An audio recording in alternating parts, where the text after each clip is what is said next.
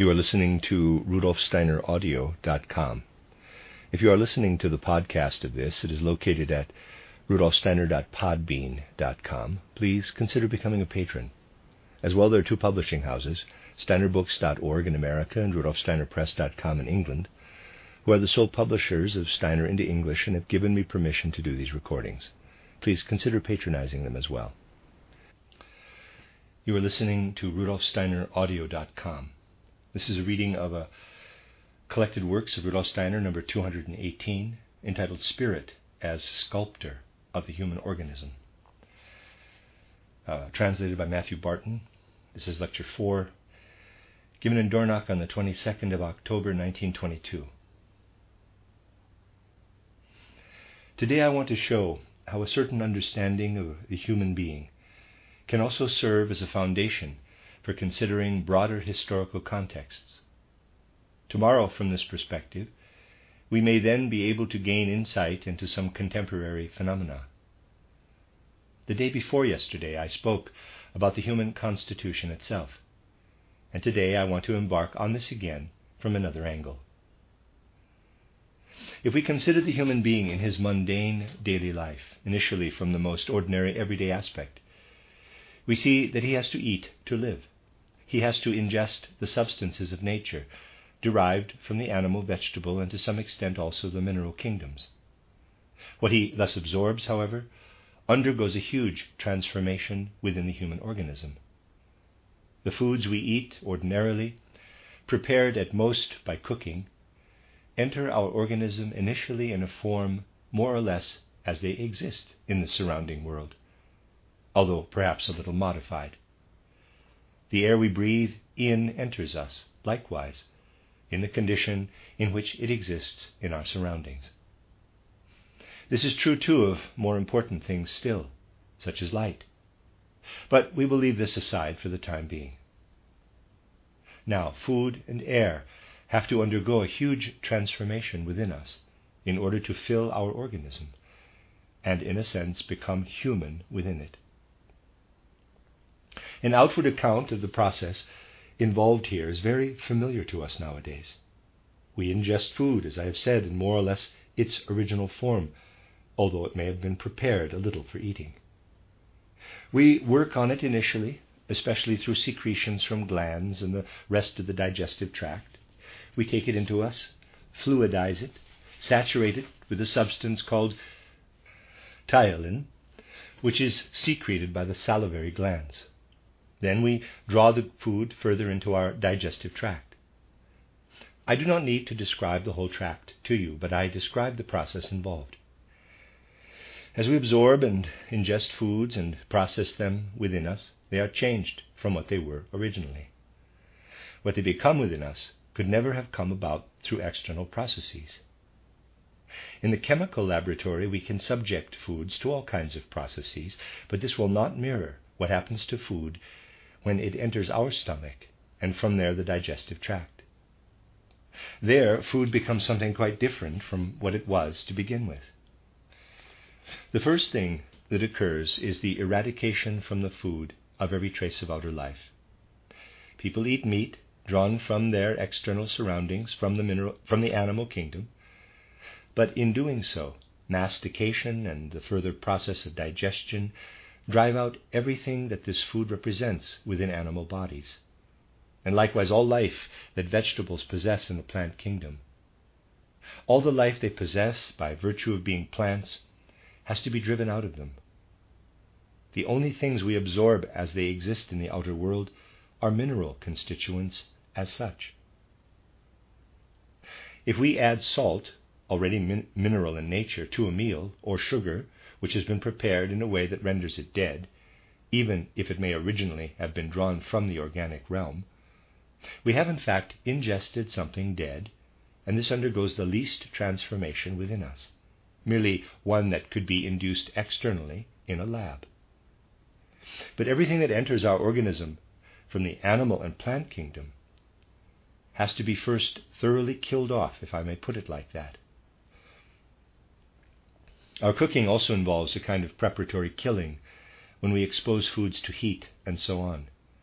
Our digestion takes this further, thoroughly accomplishes it, so that by the time our food has undergone a certain inner development and arrives in the lower digestive organs, the intestines, basically everything has been expelled to which they were originally subject, all that was governed by the animal's astral and etheric body, and all that was subject to the plant's etheric body, and so forth. On its journey from mouth to intestines, all food has to be rendered dead. As food is conveyed to the glandular organs, which lead it onward from the intestines into the lymph vessels and blood vessels, it is then re enlivened again. Our food must first become dead inside us and then re enlivened. We could not endure a perpetuation within us of life as it exists in an animal whose meat we eat or of the plant we eat. At most, inorganic nature can be absorbed without offending the laws at work within us. We could not, say, eat cabbage and let it approach the villi in our intestine with the same etheric forces the cabbage possesses when still a living plant. The etheric and astral attributes possessed by our food first have to be got rid of. And then our own etheric body must be able to absorb and re enliven what we ingest. The life in our food has to come from us. And this occurs as food passes from the intestines through the blood vessels to the heart. You can picture it like this food reaches our blood, and as this blood fills the heart, our etheric body absorbs the initially dead food we ingested. When food arrives in the intestines, the last traces of the external world are divested from it. But here they are re enlivened as they pass toward the heart. There's a drawing. This re enlivening means, in fact, that the foodstuffs have been absorbed by our own etheric body. But if this were all that happened, they would possess too little of an earthly character. And then we would be beings who possess nothing but a mouth and digestive organs through to the heart, and we would start to be angels, since our etheric body could absorb the food and completely dissolve it. We could not be earthly. We would have to be just mouths flying around with attached gullets, with stomach and intestines and heart, and then, you see, our etheric body would absorb everything. We would have nothing but an etheric body, and the food would just evaporate in the ether body. We could not be earthly human beings if this were so. That we can be is due to us absorbing oxygen from the air. The oxygen in the air is introduced into the food, permeated by the etheric body. And this means we can go on being human beings of flesh and blood here on earth between birth and death. And there's a drawing. You can say that the oxygen makes everything that would otherwise be dispersed in our etheric body into being alive in an earthly sense. Oxygen is the substance that transposes into earthly nature what would otherwise only form etherically. Now we have arrived at the connection between heart and lungs. The heart would not yet render us earthly as human beings, but would only bring us to the point of connecting our ether body to the heart and flying around as angels on earth, as it were. Angels, though, who might have attributes some would think rather unlovely, such as a mouth, intestines, and blood vessels, through to a heart. But because the heart is in connection with the lungs and takes in oxygen, the food we ingest is not just etherized, but also rendered earthly. And now it becomes necessary to incorporate into the astral body what our etheric body has absorbed so that we can be earthly human beings and what has been pervaded by oxygen. Everything that has developed to the extent of becoming an activity of heart and lungs must now be taken up by the whole organism. And this happens in a way which involves the astral body too. The human kidney system mediates this activity, eliminating unusable parts of the substances that are absorbed. But conveying everything else into the whole organism in ways which are not described anywhere in modern physiology, yet which do exist. Here, the whole mush, if I can call it that, or chyme, which remains alive, after first being killed off entirely in the intestines and then re-enlivened and pervaded by oxygen, is conveyed into the astral body by the activity of the kidney system, whose influence extends throughout the organism and radiates everywhere. The astral body can now help in the further forming of what food brings about in us. And there's a drawing. This astral organism, insofar as it gains impetus from the kidney system, is now in turn connected with the head and neurosensory system, which in a sense is like a covering over it. And together the kidney and head system continually work in a way that forms into specific organs what heart activity basically renders fluid and formless. If only our mouth, stomach, intestines, heart, and lungs existed, we wouldn't have any solid organs. The stomach itself would have to be a fluid, inwardly mobile organ, and so would our lungs and heart. None of this would be solid. These organs are shaped by the influence of the kidneys, and the latter are aided in this by what emanates from the head. You see, organs not only have to be formed during childhood, but on a continuing basis for they are continually being destroyed. Over the course of seven to eight years, an organ such as the stomach is entirely destroyed. Its substance disappears and is continually renewed. This means that formative forces must always be available to renew these organs. During childhood, a great deal more work of this kind has to be done, but these form giving forces are still there later on. It happens like this, and there's another drawing.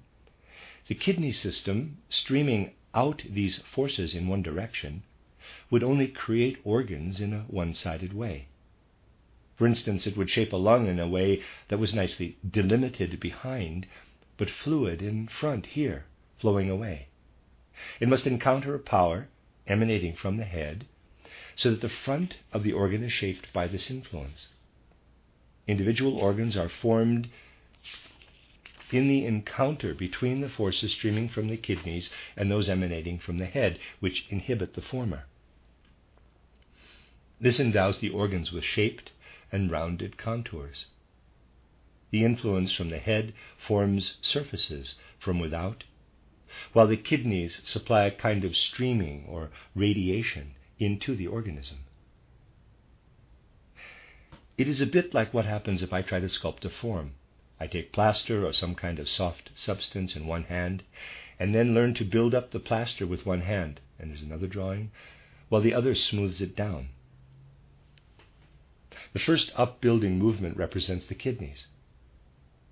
I could do this by having some kind of tub and taking the substance from it.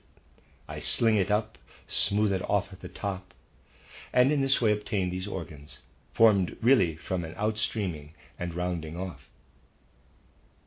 Thus, our organs are formed in connection with the kidney system and the head system, and inside them the forces of the astral body are at work. This is something, therefore, that involves an extremely vigorous change to the nitrogen, which here is already a long way from having the properties it does outside us. The nitrogen that still resembles external nitrogen becomes uric acid and urine and is eliminated.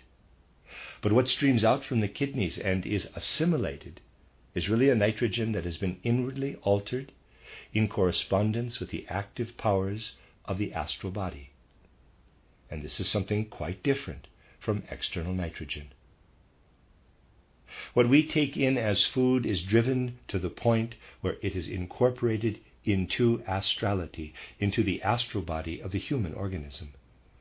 These processes I have described here occur in animals too, in a somewhat modified way.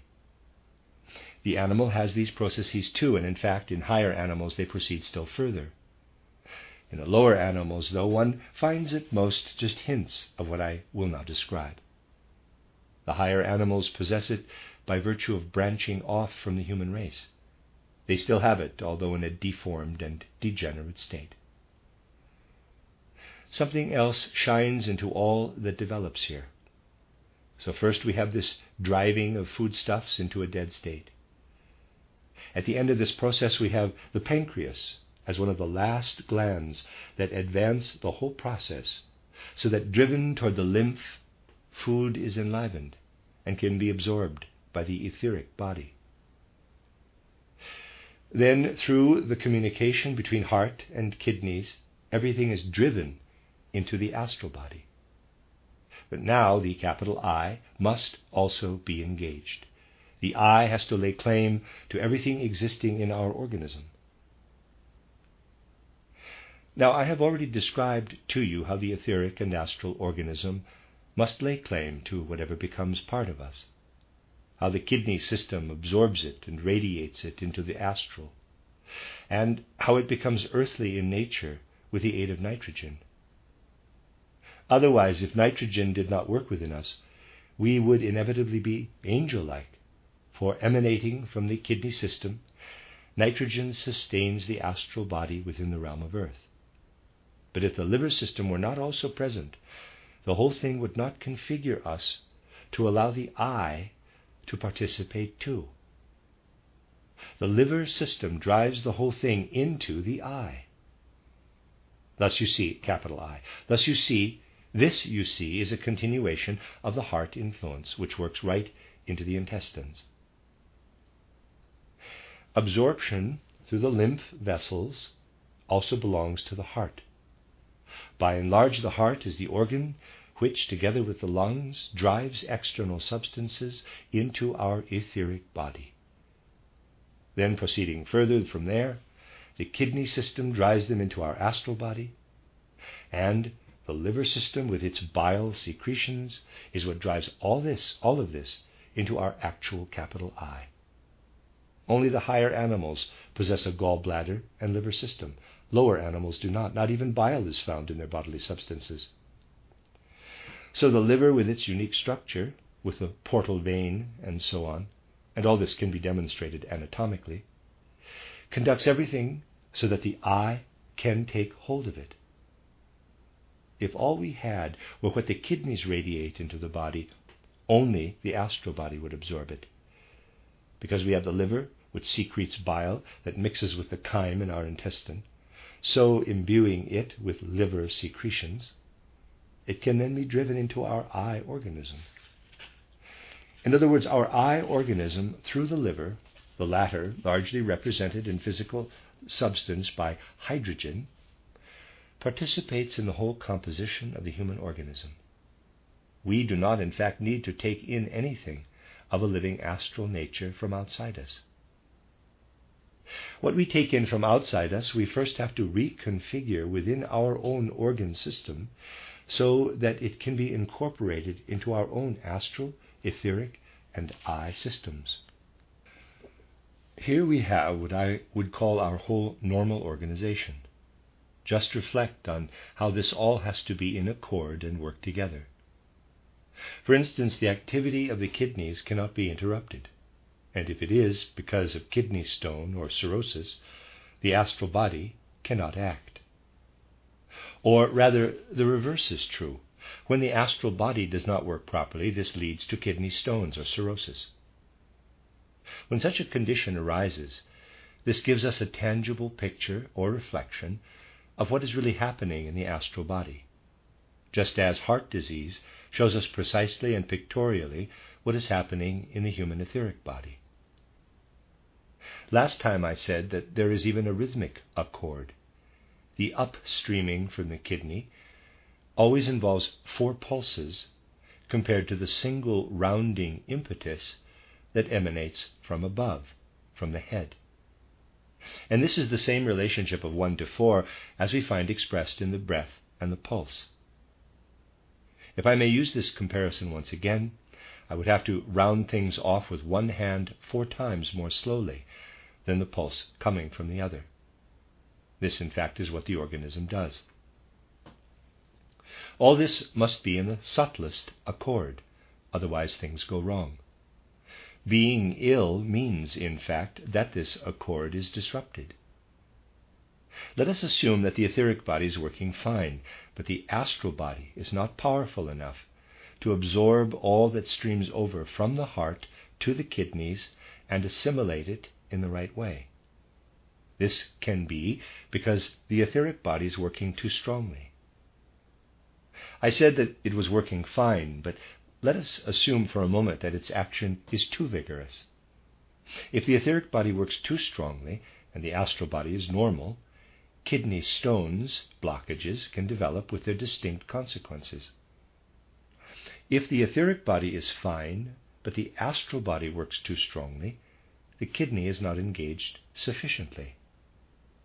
Because the astral body is working too strongly, it engages with what streams across without the kidney playing its proper and necessary part in regulation.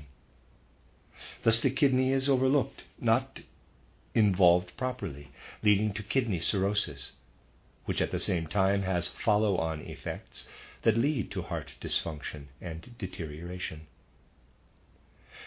In this way, you see, things occurring in the human organism are interrelated. The deterioration of organs can show us how different levels of the human organism physical body, etheric body, astral body, and I are not working together in the right way. We just need to realize that all these things have to be in accord with each other and work together properly. Let us assume that a certain supersensible aspect, say the astral body, does not properly inform a particular organ system in us. There are two ways in which this can happen. Either the impulses emanating from the kidney system, remembering that a rounding impetus comes from the head and a radiating one from the kidney system, are stimulated too strongly, so that in fact everything working from the heart toward the kidney system gives rise to excessive stimulus of the kidney system. In this hyperstimulus, we actually find the original cause of all inflammatory conditions, of all inflammatory and ulcerative conditions in the human organism. We just have to discern how an inflammation arises in the organism and then try to remedy things medicinally so as to curtail this excessive stimulus of kidney activity. The simplest means to achieve this is to try in some way to inhibit too strong a radiation of inner bodily warmth, always a concomitant of this. By administering the specific substances that develop in the flowering organs of plants, this can bring about an inner cooling. The, peculiar, the peculiarity of substances that develop in the blossoms of plants is that they can be used to combat inflammations since they engender an inner cooling in the organism. On the other hand, it may be that there is an excessive sculpting activity from the head which counteracts kidney activity. This gives rise to tumor like formations. Here, the plastic rounding, or one might say crystallizing activity, is too strong. By means of an external warmth application, though this might be done in the right way, excuse me, though this must be done in the right way, we try to envelop the swelling or turgescence in warmth applied externally to bring about a gradual healing from without. And there's a diagram. All such swellings are really healed from without. We have to ensure that the swelling is enveloped and irradiated by certain substances that are injected into the organism and diffused through it. When you succeed in doing this, in irradiating the swelling from without, it can dissolve and cease. If you have an inflammation, by contrast, you have to introduce a medicine via the digestive tract into the organ where the inflammation is located, introducing a cooling effect via the digestion. And inflammation has to be treated from within. One just has to find ways to do this. Every substance is disseminated in the human organism in a specific way. For instance, there are substances which, when administered orally, take no notice of the esophagus. It is irrelevant to them. Pepsin, ptyalin, and so forth only take notice of the heart. Other substances disregard the heart. They are conducted to the kidneys through the stomach and heart, and only begin to act when they reach the kidneys. Thus, every substance has its own inner affinity with an organ, and one has to find the right substance to use medicinally. For instance, there are substances which, if you inject them, would completely disregard a stomach carcinoma, having no affinity with it, but would take notice of, say, a breast carcinoma. So we have to find a means to inwardly combat a tumor or an inflammation, or to tackle something from without, to besiege it, if you like. Tumorous growths must be surrounded and besieged. Things within the organism must be studied in this way, and must all accord and cohere, naturally by understanding how these higher aspects of the human being work and act. It is quite impossible to gain insight into the kidney simply by a post mortem examination. All you see then is the kidney lying next to the liver, and can say only that they are both composed of cells in diverse ways. In fact, the kidney has an intimate connection with the astral body and the liver with the I, capital, and this is what endows them with their specific character. Without knowing this, it is quite pointless to consider or define these organs. If you take an organ such as the spleen, you will find that ordinary physiology and medicine don't have much to say about it.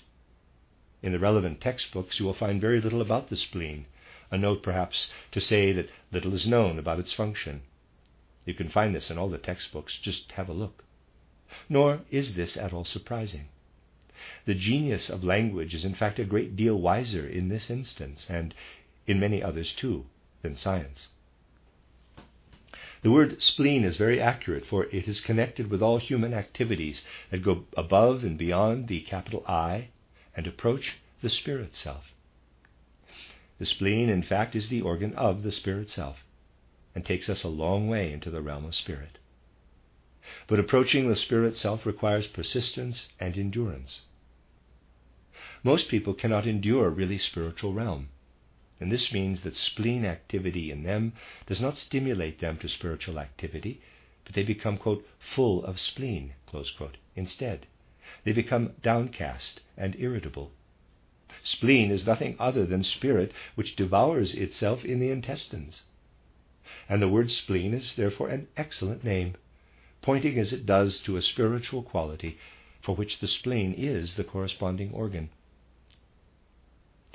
This is why the spleen has a balancing effect, as you can read in the pamphlet written by Frau Dr. Kolisko and published by our Institute of Physiology in Stuttgart. She presents spleen activity in relation to blood platelet formation and all digestive activity. This is an excellent first systematic and scientific account of spleen activity. If such a study were published by any other research institute, it would soon come to be regarded as very innovative. But whenever something inspired by our society emerges, it fails to make headway in the world. No mention is made of it anywhere. It is not about praising something, but it would be good to be mentioned, because such things could have a beneficial effect in the world as it is today. However, to make things known in the world, they first have to be spoken about in our Anthroposophical Society. I wonder how many of our members have taken full advantage have taken full advantage of the fact that these very important things are available to them. If the Anthroposophical Society itself does not take any notice of work we accomplish, it is hardly surprising that it attracts no public attention either. We not only have to dispense with interest in our findings from the public, but, in the most important matters, from the Anthroposophical Society as well. But I say this only in passing, today at least. It really is important that we come to understand the human organism, and we can only do so if we gain insight into its higher aspects. So you can see how subtly these things need to accord with each other.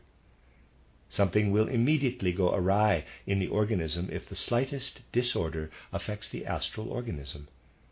At this moment, the kidneys will cease to function properly, and then we get all the repercussions of a kidney malfunction. But this is not true simply for the human being as such or in general, but changes as we develop through the ages. Our organization is extremely subtle, but does not always remain constant.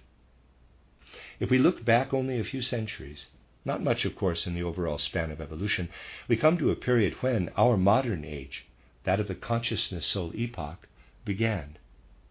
Tracing things back through the 15th, 14th, and 13th centuries, we return to an earlier Christian period.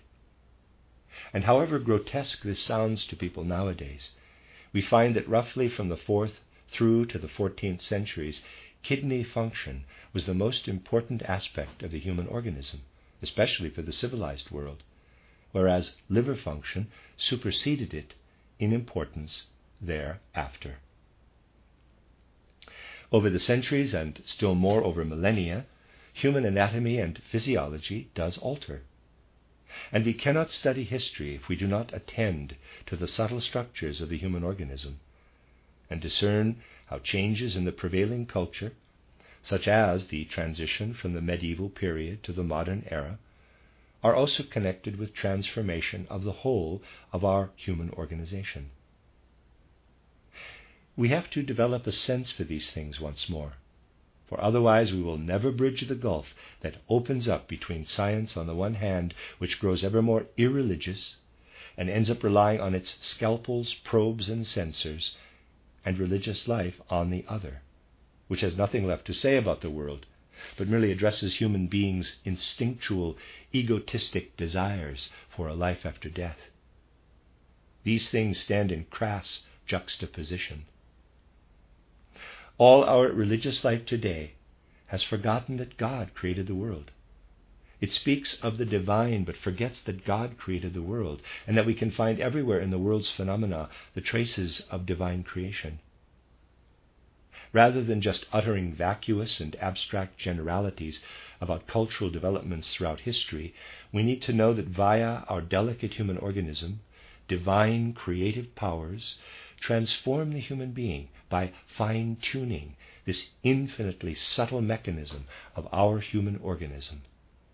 And that by first plucking more strongly on the string of kidney function and then on that of liver function, a quite different cultural music emerges. Only when we do not restrict ourselves to a view of God as separate from the world itself but instead trace God's workings in detail in each type of bodily function, can we find what we will need in future. Otherwise, we will cultivate nothing but abstraction in the end and end up with an utterly materialistic science.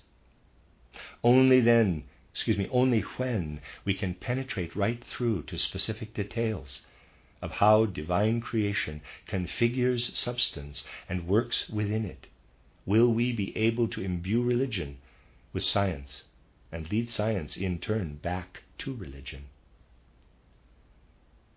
And so we discover that at the transition arising in the 12th, 13th, and 14th centuries, an outlook develops that I have previously described from the most diverse angles, which comes to expression in the Grail legend, in the legend of Parsifal, and in all that was conceived by poets of the age such as Wolfram von Eschenbach, Hartmann von Aue, and Gottfried of Strasbourg. You can find these motifs in their writing. In the Parsifal poem, the authentic version, one finds a motif, especially, that expresses the human being's need to develop toward what is called selda in those days. This is a certain inner sense of joy, selda, close to what we might call bliss or blessedness, but not quite the same. Selda means to be imbued with a sense of inner joy, of a certain kind. This motif surfaces in and in fact dominates European culture in the 13th and 14th centuries. All poetic themes, and all prose ones too, especially the Parsifal theme, are pervaded by this idea. And everything strives toward it. People strive for this selda, this inner sense of joy or bliss. It is not irreligious, nor simply comfortable inner happiness, but is really a state in which they are ensouled by the Creator's divine powers. Why does this arise? It is caused by the change in emphasis from kidney to liver activity in the human being. Physiology can help us understand this. Earlier physiologists were, of course, better physiologists, in a sense, than modern materialistic physiologists. I am thinking, really, when I say this, of the writers of the Old Testament, who said the following about bad dreams, for example quote, The Lord punished me last night through my kidneys. This knowledge of certain connections between abnormal kidney activity and bad dreams persisted. And in the 8th, ninth, and 10th centuries, for instance, people were still deeply convinced that kidney activity renders you heavy. People felt that the kidney had gradually acquired something of a heavy quality. Naturally, to say something is weighing on you is just a metaphor, suggesting there's something you can't get the better of. They felt bound to the earthly realm. Physical permeation of the organism with bile, by contrast, was connected with selda quality, a sense of being imbued with this as an experience of deliverance, inner deliverance. It was experienced as an inner yet divinely filled sense of bliss, a striving away from the dullness of the kidney. You see, the kidney also develops thinking activity, a dull thinking activity mediated by the system of ganglia which is then connected in turn to the spinal cord and the brain system. It develops in particular the kind of thinking that also played a particular and major role in the Middle Ages. At that time it was called mental dullness or tumpt, excuse me, tumpheit. And this developed from tumpheit to selda, to illumined bliss, became the theme of Parsifal. Let me read that again. And this development from Tumpheit to Selda, to illuminated bliss, became the theme of Parsifal. Parsifal develops from Tumpheit to Selda, from dullness to inner joy. We should not think of this only in abstract terms, but also regard it with some feeling and sensitivity. To begin with, Parsifal is a man of his time, emerging from a culture that has grown ponderous he is sluggish. Only later does Selda enter him after he has passed through a state of doubt. Doubt inhabits him, causing turmoil in his cardiovascular system. Only after passing through this condition does he find access to inner joy, to Selda. It is indeed possible to trace in the human organism the moods at work in the broader history and evolution of the world. Leading individuals such as those who fashioned the Parsifal motive were pioneers, in a sense, precursors of this new organization we possess in the modern era, who experienced the transition from an older kidney activity to a new liver activity. We should not dismiss such things. We should not say that these things are just part of our lower physical and sensory nature. After all, God did not consider it beneath him to create lower matter, but went ahead and did so. And our task equally is to trace the divine activity of creation right into the furthest reaches of the material world, rather than keeping aloof from such things as dainty historians, rather than just commenting on the Parsifal motif while refraining from lower matters such as physiological functions. The world is a unity. And to understand the great contexts of history, we must at the same time be able to shine a light upon specific human circumstances and conditions. In former times, and in the Middle Ages still, people retained traces of such knowledge. You can discover this in accounts such as that of poor Henry, which show how moral healings occur and such like. These things should give you some sense initially that all human knowledge is a great whole, and that the highest religious ideas relate to what people often regard as so lowly that they fail to pay it any attention. Modern science in its present form is to blame for this outlook, for it ignores the fact that we must trace the Spirit through into matter's furthest reaches, and only then will learn to understand the world. Only then will we also raise ourselves to a truly religious view of the world, rather than one which is commonly egotistical, because it addresses people, people's egotistic speculations without informing our actual knowledge of things. and this in turn leads to the decline of civilization rather than to its renewal. The renewal of civilization is, after all, connected with people's capacity to become illumined and to use this light within to observe the world in light rather than in darkness. Modern physiology and anatomy, whose insights are gained by a post mortem scalpel and merely study symptoms of illness observed by material means, will not succeed in grasping the inner nature of the human being. We really only understand ptyalin and pepsin in the food we assimilate and break down if we see it like this. We ingest food, break it down, enliven and astralize it, and transform it into the capital I. Conveyed into the lymph glands, conveyed to the heart, which energizes it, irradiated by the kidneys, and rendered entirely astral, it is then absorbed by liver function and led over into the eye. Then all this can be absorbed by pancreatic activity, and through this activity we can either become enthusiastic, as someone who receives strength from the world of spirit, or instead a person of spleen, a pessimist who just wants to sit there on his chair and not let the spirit take hold of him, who prefers not to think much. There are plenty of such people around today, and they drive you to desperation by sitting there like a heavy lump as if they had no head at all. Pancreatic activity, which could be something lofty in us, in fact has a crushing effect on such people. They have spleen rather than enthusiasm, and today this manifests in the most diverse ways. What we need nowadays is a kind of work that transforms spleen into enthusiasm, into fire, so that people wake up and create a civilization that is awake and not somnolent. Anthroposophy ought to engender this. Being awake, being enthusiastic, transforming knowledge into real activity, into actions and deeds, so that we do not only know something, but something emerges and develops through anthroposophy. Only then does anthroposophy have its goal and purpose and can also really achieve this goal.